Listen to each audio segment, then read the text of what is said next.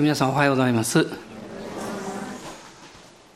え今日はあの年に1回の、まあ、商店者記念礼拝ということで、まあ、天に、えご家族を送られた皆様や、まあ、ご親族の皆様もおいでくださっていることを本当に感謝しております。えーまあ、天国っていうことを考えると、まあ、最も有名な聖書の箇所だと思うんですが、えー、ピリピ人への手紙の3章の20節を、えー、まず最初に、ご一緒に読みたいと思います。えー、ピリピ人への手紙の3章の20節です。けれども私たちの国籍は天にあります。そこから主イエス・キリストが救い主としておいでになるのを私たちは待ち望んでいます。私たちの国籍は天にあります。天国はあるよとはっきり言ってます、まあ、さっきあのシャツニ先生がどんなにこの地上で幸福な家庭や人生を築いたとしても死んで終わりだったら一体何なんだろうということを考えていた以前ですよ。そういうことをおっしゃいました。で私もあの教会に来るまでそういうふうに考えてました。もしそうであれば真面目に生きるというよりも好きなことをして生きた方がいいんじゃないかなと思いました。どっちみち死んだら終わりなんだから。でもそういうふうに生きようとすると何かこう心の深いところでですね、えー、そうじゃないよという思いがあるんですね、まあ、それが私の心の、まあ、良心の声であったわけです。でもだとしたら何のために生きるんだろうか。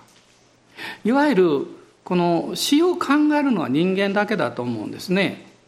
でも死を考えるということは生きるということを考えてるからですね。一生懸命。そしてそれはただ単にある時点が来た時に消えてなくなっていくっていうそういうもんではないということです。あの時々証しをするんですがまあ、中学1年生の時に、えー、私の弟のような近所の友人が事故で亡くなりました。私は一人息子だったので、まあ、本当に自分の弟のように思ってたんですけど、まあ、交通事故で、まあ、交通事故っていうかあのトラックの荷台から落ちてですねあの、まあ、即死状態だったんですね。でその数日後に何人かの、えー、私よりもまだ年下の近所の友達とまあ、45人だったと思うんですが何かこう空き地のくぼみに座りながらですね話していたことを今でも覚えてるんです。何話してたかっていうとその友達はあの「しげる君」って言ったんです。だからしげちゃんしげちゃんっていつも言ってたんですけどこう45人こう場になりながらですね「しげちゃん死んだけどどこ行ったのかな?」そういうことでした。何とも言えない、まあ、寂しさ。悲しさですね。それをいまだにこう実感としてあの覚えているんですね。そして、まあ、もう少し年を重ねる中で考えたことはそういうこの悲しみの実感とか喪失感とかそれは大事な永遠のものが存在するのでそういうものが自分の中にあるんじゃないかなというふうに考えるようになりました。私が、えーえー、中学に入ってしばらくした時に実は祖母が亡くなりました。で祖母はこの近くだったんですけれどもあのお葬式がですねその当時はまだ土葬だったんです。であのおばあちゃんが亡くなって大きなあの樽のような棺桶ですね。時々映画で出てくるようなね。それをこう縄で縛ってですね、えー、大人がこう大きなえー、何ですか棒をこう差し込んで前と後ろでこう担ぐんですね何人かで。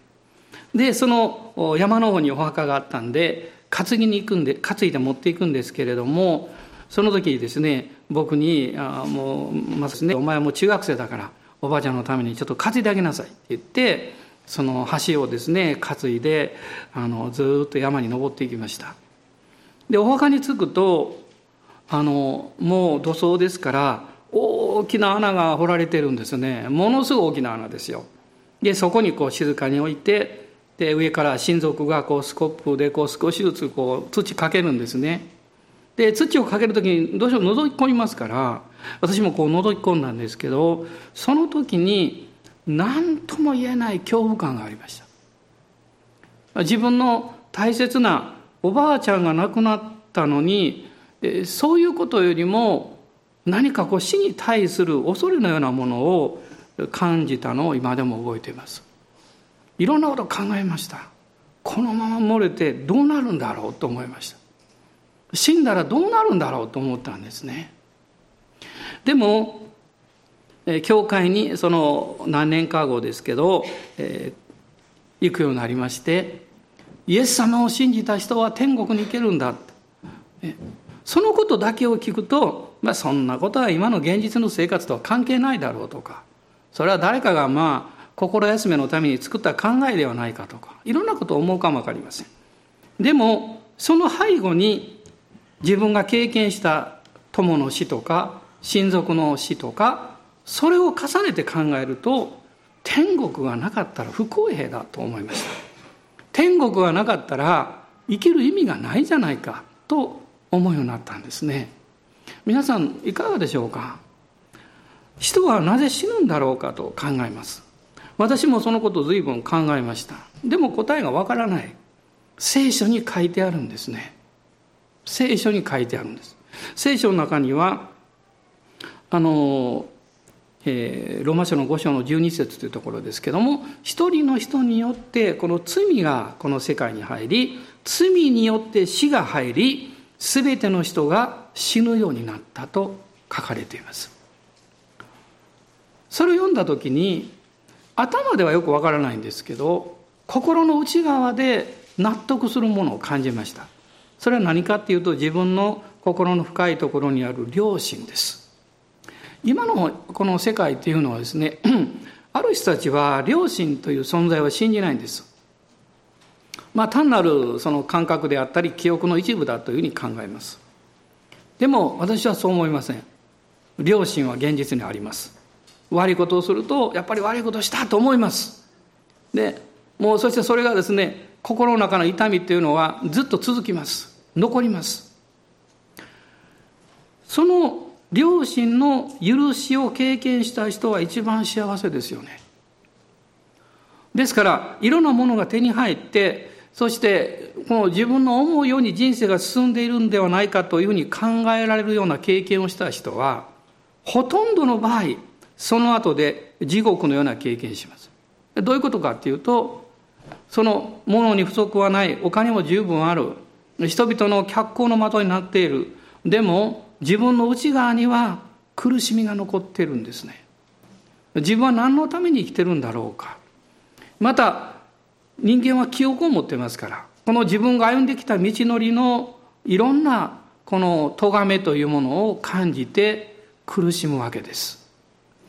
私が、えー、柿谷先生から聞いたこの聖書の言葉ですけどその中の一節一つのことをよく皆さんにお分かりするんですね。それは最も幸せな人は良心が平安な人です。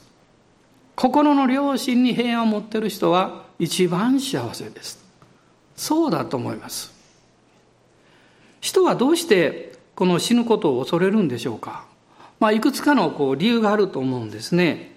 一つは死後の世界というのがわからないから。死んだらどうなるのかわからない。そういうものがあります。また二つ目にはですね、今の、今話していることと関係があるんですけど、その死の後に何か本能的に恐れているものがあります。聖書はそれが何かはっきり言ってます。聖書にはこう書いてます。人は一度死ぬことと死んだ後裁きを受けることが定まっていると書かれています何の裁きっていうかもしれませんでもあなたの心の良心はそれを知ってますそれが裁かれなきゃいけないだからその不安や恐れというものがあるわけですねイエス様が十字架にかかってくださって血を流して犠牲を払って死んでくださった目的理由というのがそこにあるわけです。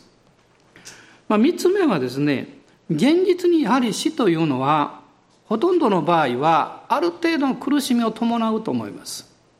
まあ私もあの死を迎えられたその直前の方たちとたくさんお会いしました。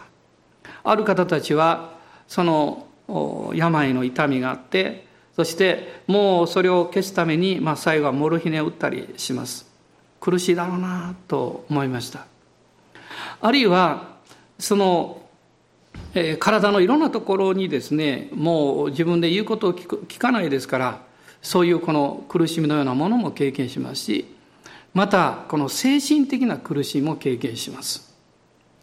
私があの聞いたですね一番悲しい話の一つはこういう話です。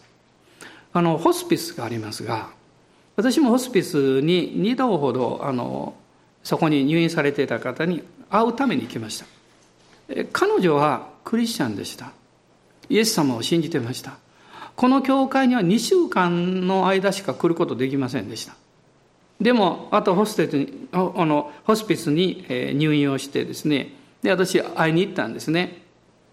でその時彼女は私に言いました。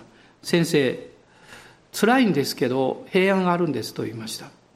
不安はあります。でも心の中に平安があります。そしてこう言いました。先生天国ありますよね。と言いました。もちろんですよ。と言いました。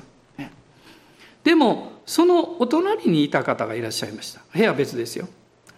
あの部屋別ですけどまあその方のについての、まあ、お隣というかあの、えー、まあ別のこの向かい側の廊下のところですけれどもその方のことを、えー、ある方からお聞きしました。その方はですね一代で会社を起こした方でした。そしてこの、まあ、がんの末期になられてもう死を迎えるということをもうずっと意識してました。彼にはどうしても会いたい人がいました。もう長い間会っていなかった娘さんだったそうです。仲が悪かったんですね。彼はそのお嬢さんに一度会いたかった。そして和解したかったそうです。でもついにできませんでした。その話を私は後で聞きました。本当に辛いなと聞いてるだけでもそう思います。本人はどんなに苦しかったでしょうかね。私たちが死を迎える時にやらなきゃいけないことがあるんです。聖書はこう言っています。あなた方は神に合う備えをせよと書かれています。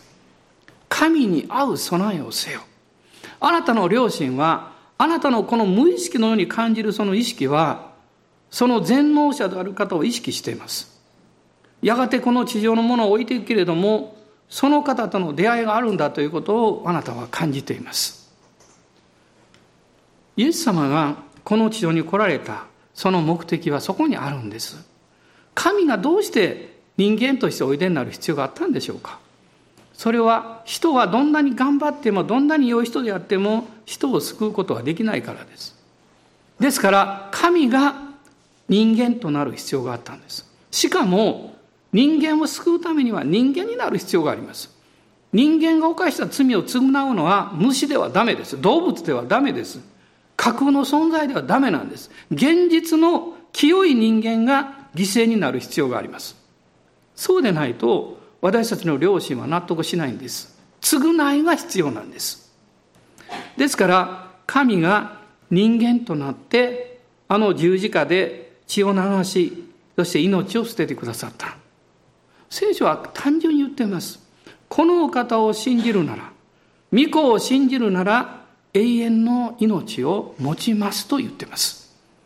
それは永遠の罪の許しが、贖いによって償われて、そして精霊によって命が与えられるからです。あなたは死にますけど、再び生きます。永遠に生きるんです。この日本っていう国はいや仏教国だからとみんなすぐ言います。でも本当の歴史から見ると仏教国ではないですね。でもこの江戸時代を通ってもう全ての人が仏教徒であるようにというふうに強制的にそこを通らされました。そしてまたいろんな教育をこう受けてきました。でもイエス様のことを聞いた時にほとんどの人はいや本当は私は本物の救いというものをこの経験したいんだという渇きがあることに気づくんです。ただ、その人たちはこう言うんです。私だけが信じて救われたら申し訳ないという人がいるんです。私の母もそうでした。私だけが救われて、イエス様を信じて、でも、もう亡くなっていたお父さんやお母さんどうなるのって言いました。私の答えることできません。私の答える資格がありません。亡くなった人はもう神様にお任せするしかないからです。でも、母はイエス様を信じました。それは私がこう言ったからです。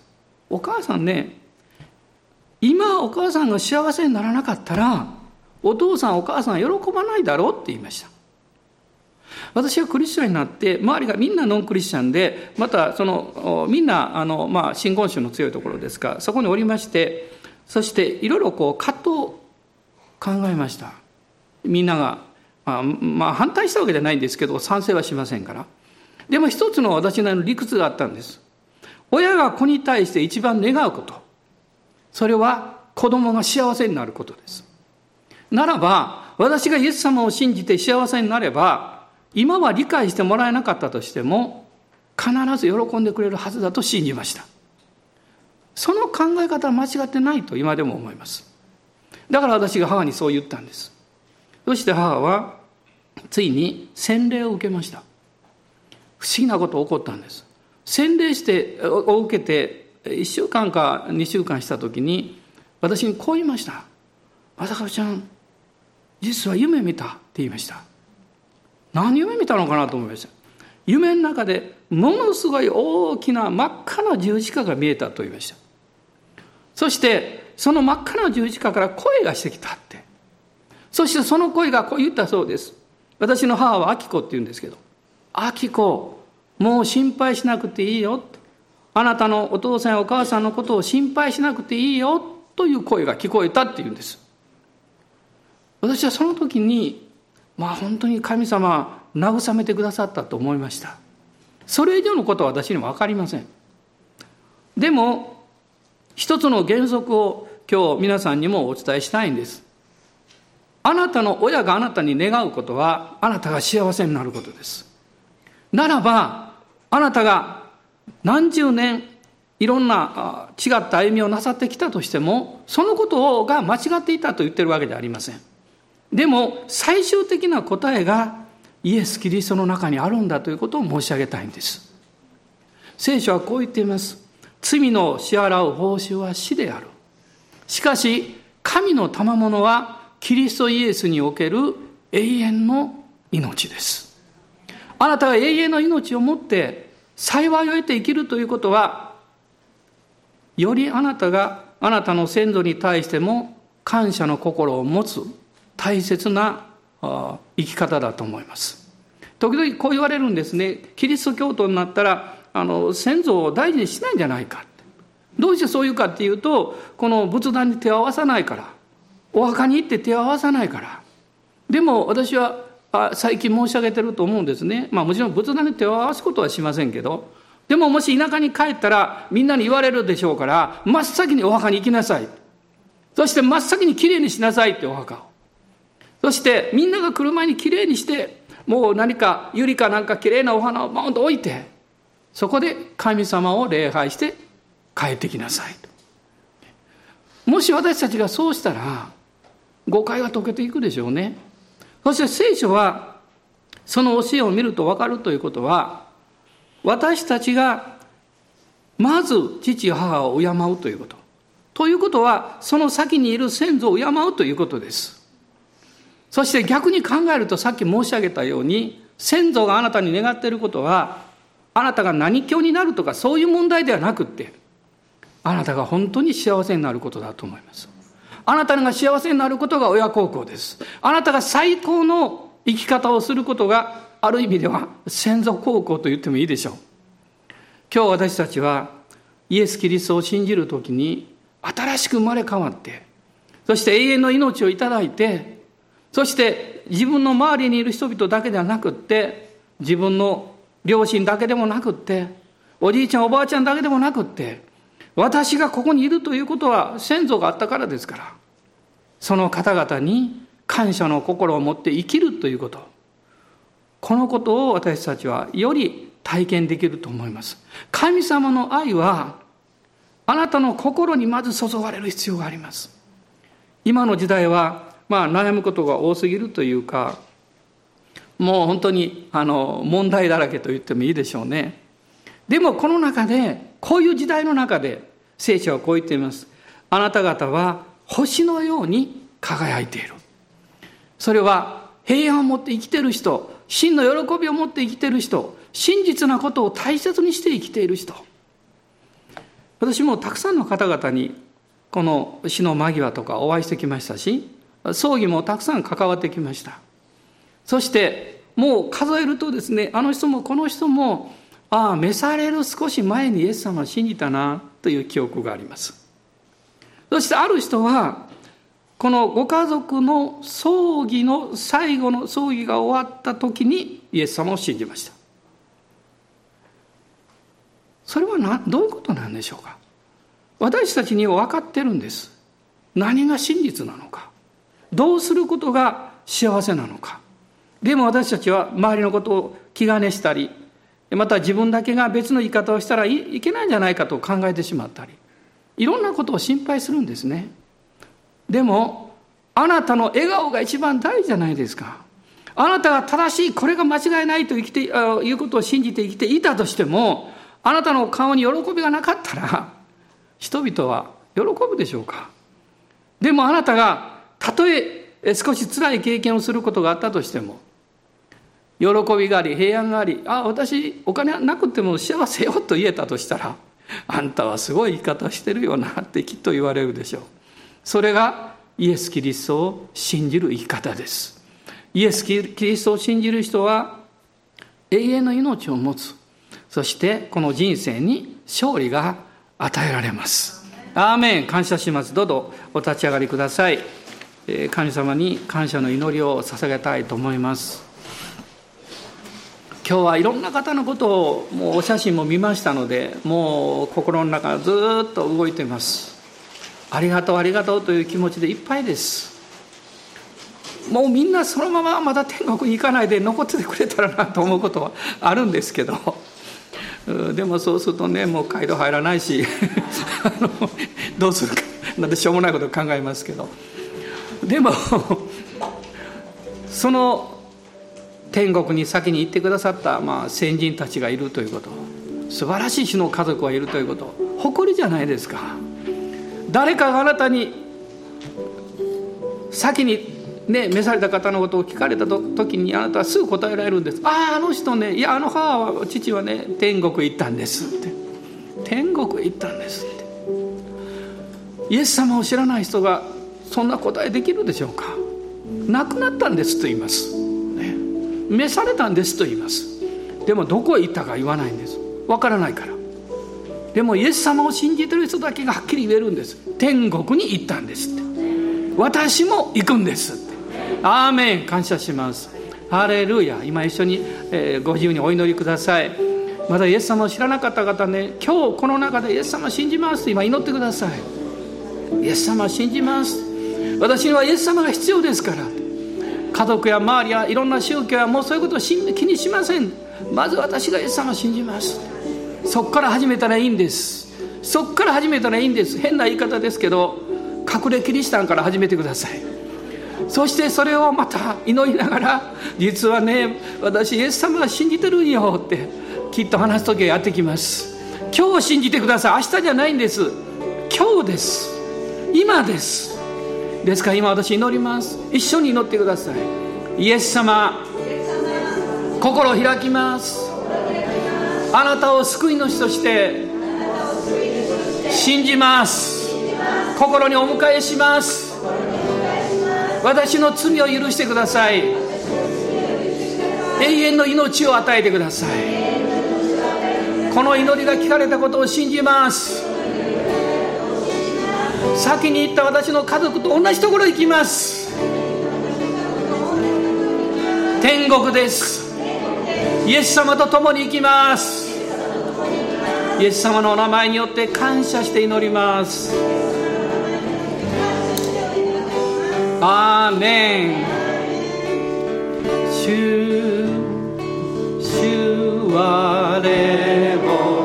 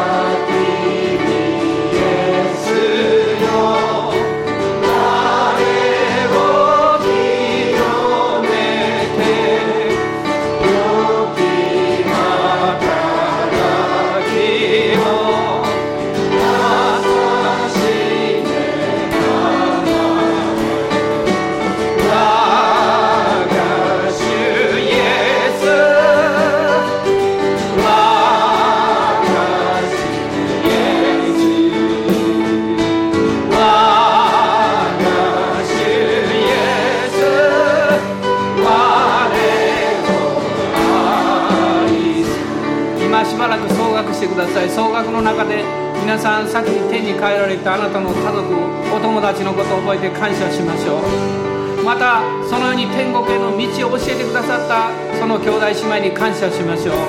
そしてあなたは告白します。私も行きますからね。今じゃないけど行きますからね。必ず天国行きますから。アーメン。ハレルヤ。ハレルヤ。